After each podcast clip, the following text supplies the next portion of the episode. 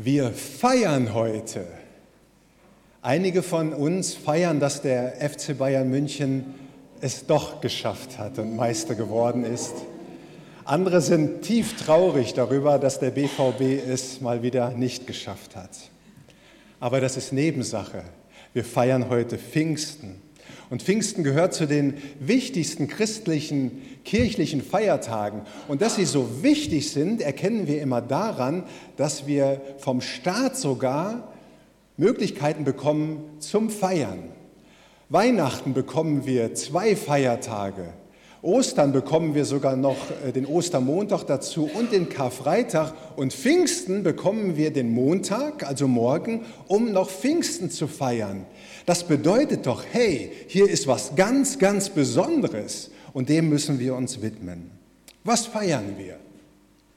Wir feiern nicht die Gemeinde, obwohl Pfingsten ja manchmal das Fest der Gemeinde genannt wird. Natürlich geht es um Gemeinde weil der Heilige Geist immer die Gemeinschaft und den Glauben fördert. Der Heilige Geist zieht uns immer zur Gemeinschaft, zu Schwestern und Brüdern, um gemeinsam Gott zu loben. Aber wir feiern heute nicht den Geburtstag der Gemeinde, sondern wir feiern viel mehr. Wir feiern die Gegenwart Gottes in uns, Jesus in uns. Und das ist doch mal ein Grund zu feiern, heute und morgen noch. Wir erinnern uns daran, dass Jesus seinen Heiligen Geist, dass Gott seinen Heiligen Geist ausgegossen hat, 50 Tage nach Ostern, auf die Nachfolgerinnen und Nachfolger von Jesus. Oder besser gesagt, er wurde hineingegossen in die Menschen damals. Denn von da an lebte er ja in ihnen.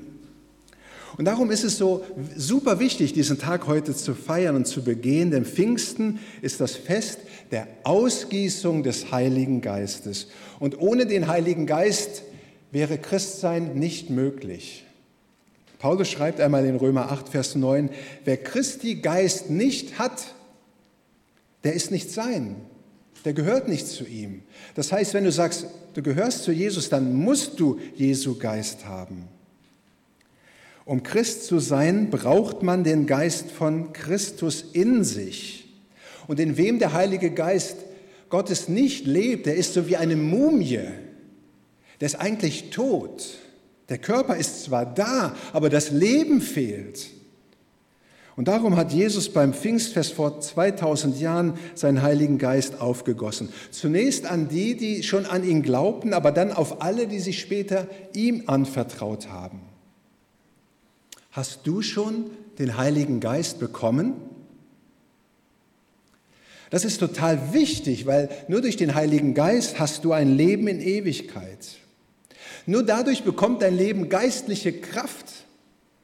Weil wir können ja selbst aus uns selber produzieren. Aber wenn der Heilige Geist kommt, dann produziert er. Es ist so, als wenn ich etwas an die Steckdose anschließen würde und dann auf einmal aufgeladen werde. Der Heilige Geist ist so wichtig, weil Jesus ja durch ihn in uns lebt und die Jesus-Gene in uns hineinkommen und uns aus uns herauskommen. Wir feiern heute die Gegenwart Gottes in uns. Und es ist so, so wichtig, uns zu erinnern, wie zentral das ist, weil ohne ihn sind wir Flasche leer, wie Trapattoni einmal so treffend gesagt hat. Bayern München Trainer übrigens vor ein paar Jahren. Ohne ihn sind wir lebende Mumien. Und wer will das schon sein? Einen Aspekt der Gegenwart Gottes schauen wir uns jetzt näher an. Und ich möchte uns den Predigtext dazu lesen aus 1. Korinther 2, die Verse 10 bis 16. Dort lesen wir in Gottes heiligem Wort. Uns aber hat es Gott offenbart durch seinen Geist. Denn der Geist erforscht alle Dinge, auch die Tiefen der Gottheit. Denn welcher Mensch weiß, was im Menschen ist, als allein der Geist des Menschen, der in ihm ist? So weiß auch niemand, was in Gott ist, als allein der Geist Gottes. Wir aber haben nicht empfangen den Geist der Welt, sondern den Geist aus Gott, dass wir wissen können, was uns von Gott geschenkt ist. Und davon reden wir auch nicht mit Worten, wie sie menschliche Weisheit lehren kann, sondern mit Worten, die der Geist, die der Geist lehrt und deuten geistliche Dinge für geistliche Menschen. Der natürliche Mensch aber vernimmt nichts von dem Geist Gottes, Es ist ihm eine Torheit und er kann es nicht erkennen, denn es muss geistlich beurteilt werden.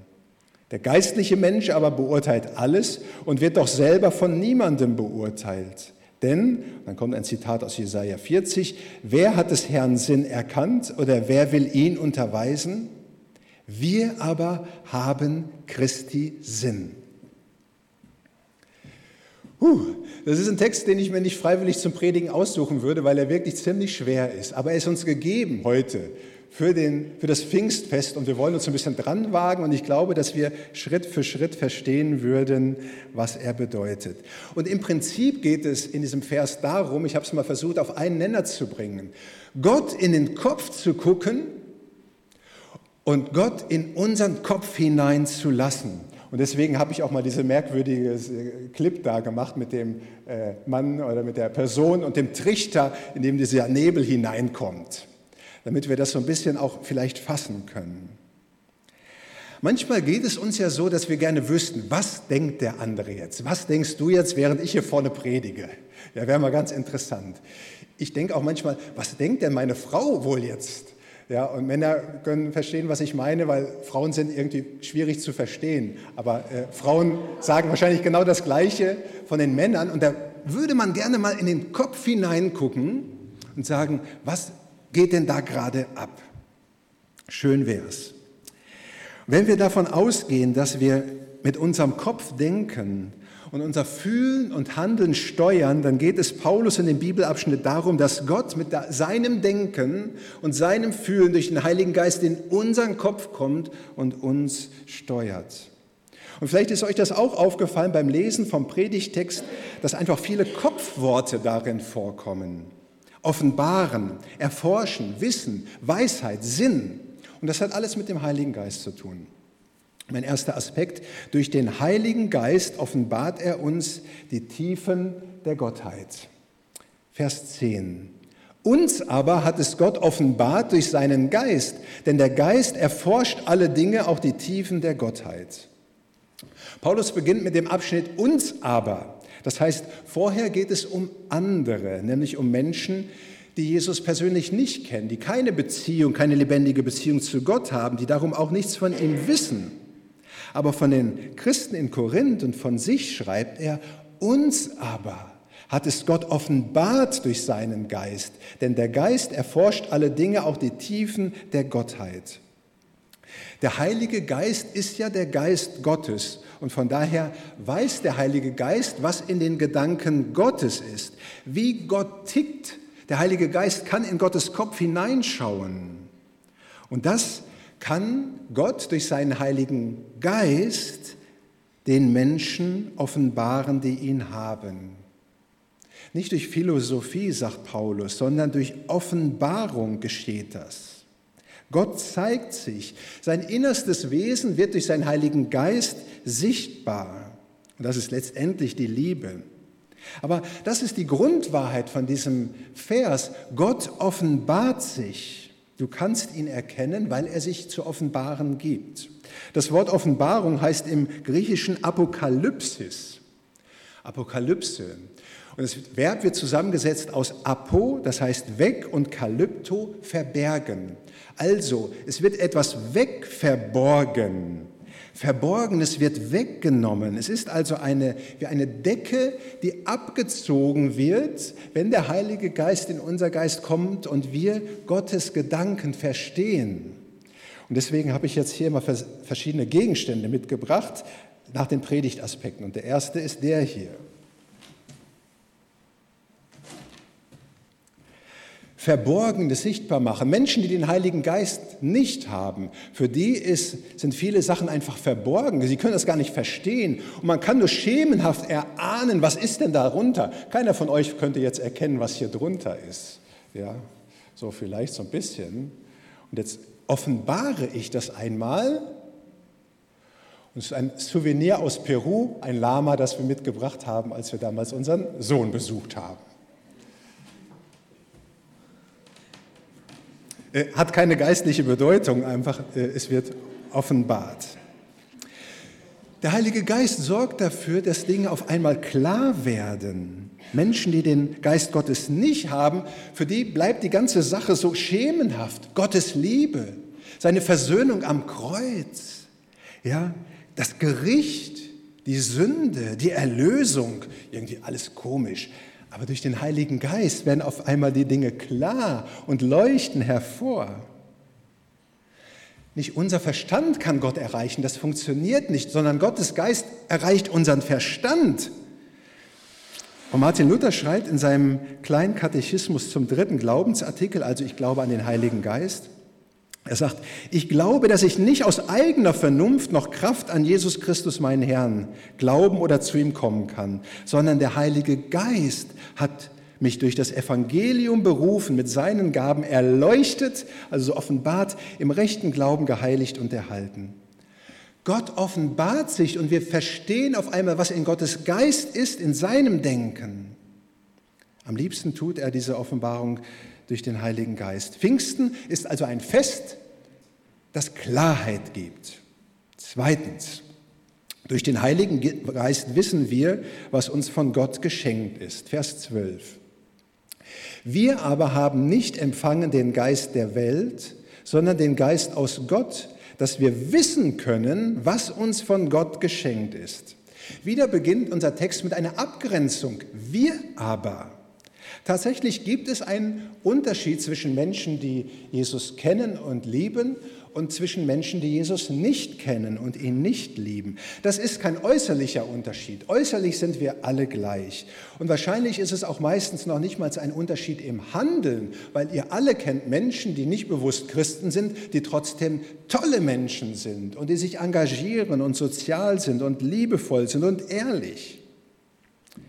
Der Unterschied ist, findet im inneren Menschen statt. Paulus redet hier in dem Abschnitt von zwei Arten von Menschen, dem natürlichen Menschen auf der einen Seite und dem geistlichen Menschen auf der anderen Seite. Vers 14, der natürliche Mensch vernimmt nichts vom Geist Gottes.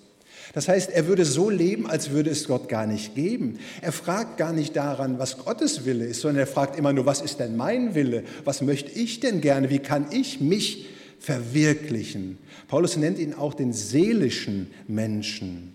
Er hat keine Antenne für den Heiligen Geist, sondern nur das, was er will, das kommt hervor und wird produziert. Und manchmal sind das auch gute Dinge, aber es kommt eben nicht aus dem Geist heraus.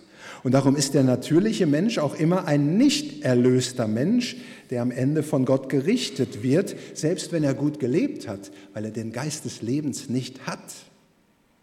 Er hat empfangen den Geist der Welt, sagt Paulus. Demgegenüber steht der geistliche Mensch. In Vers 15 schreibt Paulus von ihm, der geistliche Mensch aber beurteilt alles und wird doch selber von niemandem beurteilt. Er lebt vom Geist Gottes. Er hat den Heiligen Geist empfangen. Er ist dadurch ein neuer Mensch geworden, unvergänglich und fragt eben dann, was will denn Gott? Wie beurteilt er die Dinge? Er kann geistlich beurteilen, Situationen erfassen. Sein Denken und Fühlen richtet sich nach dem aus, was Gott will, was gut ist, was Gott geschenkt hat. Jesus zum Beispiel mit seinem Tod für uns, Jesus mit seiner Auferstehung und seinem ewigen Leben, Glaube, Hoffnung, Liebe, all das kann er beurteilen. Warum ist das so? Weil sein Kopf, also der Kopf des geistlichen Menschen, offen ist, so wie mit diesem Trichter, für das, was von Gott kommt, gefüllt mit dem Heiligen Geist. Paulus spricht ja vom Empfangen und das Bild dafür im Altertum war von einer großen Amphore, die dasteht und dann gefüllt wird.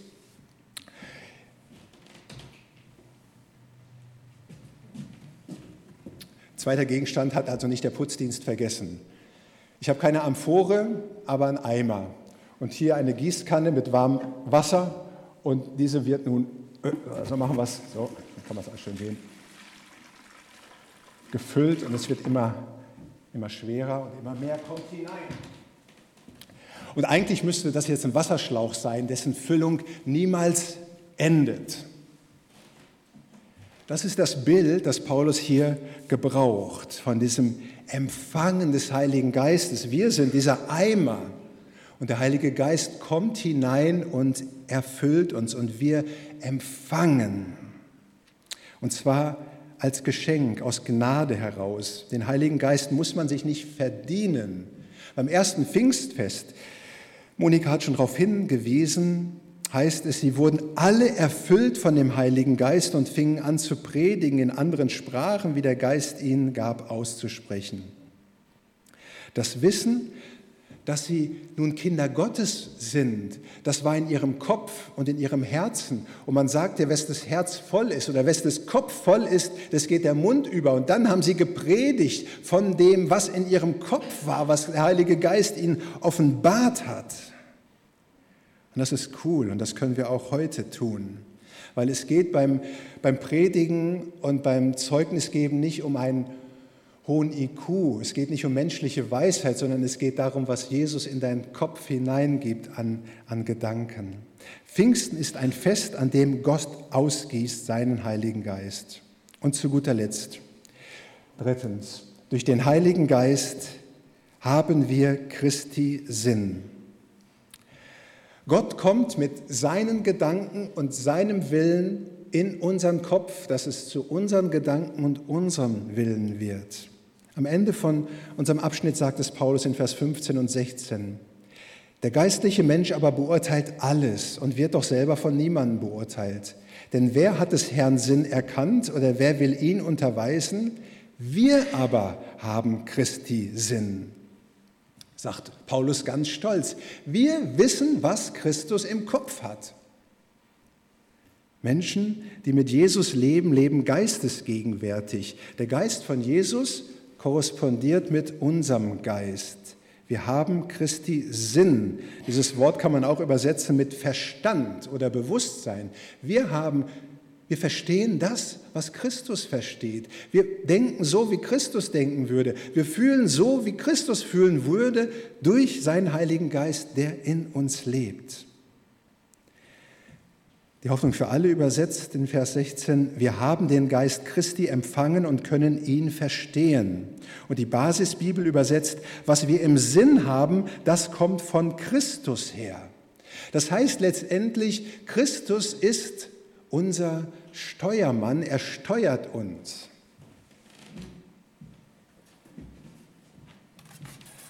Und das ist das äh, letzte Symbol, ein Steuer, ihr könnt mal raten, von welchem Auto ich das abgekupfert habe, ein Steuerrad. Was Jesus denkt, kommt durch den Heiligen Geist in unser Denken. Was er versteht, kommt in unseren Verstand. Wo Jesus Bedenken hat, bekommen wir Bedenken. Seine Art kommt in unser Leben. Und so sind Menschen, die den Heiligen Geist haben, Mitwisser von Christi Sinn. Paulus hat es im Römerbrief mal so geschrieben, Römer 12, Vers 2. Stellt euch nicht dieser Welt gleich, also denkt nicht so wie Menschen, die ohne Gott leben, sondern ändert euch, das heißt, lasst euch durch den Heiligen Geist umformen, durch Erneuerung eures Sinnes, da haben wir also dieses Wort, meine Gedanken sollen seine Gedanken werden, damit ihr prüfen könnt, was Gottes Wille ist, nämlich das Gute und Wohlgefällige und Vollkommene. Sein Denken kommt in unser Denken hinein. Wohin steuert uns der Heilige Geist? Einige konkrete Beispiele zum Abschluss. Ich weiß, dass Christus meine Rettung ist. Und durch den Heiligen Geist weiß ich, ich bin gerettet. Und das führt mich zum Lob, nicht nur am Sonntag im Gottesdienst, sondern jeden Tag. Zweitens, ich weiß aber auch, dass ich ohne Jesus verloren bin und ich Jesus brauche. Durch den Heiligen Geist erkenne ich meine Sünde. Und das führt mich zum Kreuzchen, nicht nur sonntags, sondern jeden Tag. Ich höre Gottes Worte, die vom Heiligen Geist sind in der Bibel. Der Heilige Geist führt mich dahin, der Bibel zu vertrauen. Und er führt mich dazu, meine Bibel täglich zu lesen. Und vielleicht zu guter Letzt, ich orientiere mich eben in meinem Handeln an Jesus. Der Heilige Geist inspiriert mich zu leben und zu dienen wie Jesus. Und das führt mich zu den Menschen. Wo kann ich Glauben bezeugen und Liebe weitergehen? Wir feiern heute Pfingsten und es war jetzt so ein kleiner Aspekt von dem, was der Heilige Geist tut. Gott zeigt sich uns durch den Heiligen Geist Wir sehen klar, wer er ist und wer wir sind. Gott schenkt sich uns durch den Heiligen Geist. Er kommt in unseren Kopf und in unser Herz. Und Gott prägt uns durch den Heiligen Geist. Er steuert unser Denken und Handeln. Amen. Ich bete. Und wir loben dich, allmächtiger Gott, himmlischer Vater, Jesus, du gekreuzigter Heiliger Geist, dass du lebst und dass du in uns lebst durch deinen Heiligen Geist. Wir danken dir dafür, dass wir ja, nicht alleine sind, dass wir nicht kraftlos sind, dass wir nicht leer sind, sondern dass du uns füllst. Und das hast du damals versprochen. Ihr werdet die Kraft des Heiligen Geistes empfangen. Herr, und das wollen wir immer wieder in Anspruch nehmen. Oder vielleicht auch erstmalig in Anspruch nehmen, dass du mit deiner Kraft in unser Leben hineinkommst. Aber auch da, wo wir kraftlos geworden sind, Herr, dass wir nicht aus eigener Kraft leben, nicht aus eigenem Willen und Wünschen, sondern aus dem, was du willst und durch die Kraft deines Heiligen Geistes. Ich danke dir heute für Pfingst und lass es geschehen, dass dein Geist kommt und sich ausbreitet. Sei willkommen, Heiliger Geist, in unserem Leben präge und wirke und wehe, so wie du es willst, auch in unserer Gemeinde, Herr, dass es hell wird und dass es groß wird und dass es Auswirkungen hat auf diese Welt, auf unsere Stadt. Wir danken dir, Jesus, für deine Liebe, für deine Kraft und dass du uns ja diesen Schleier genommen hast von den Augen und wir ehren dich. Amen.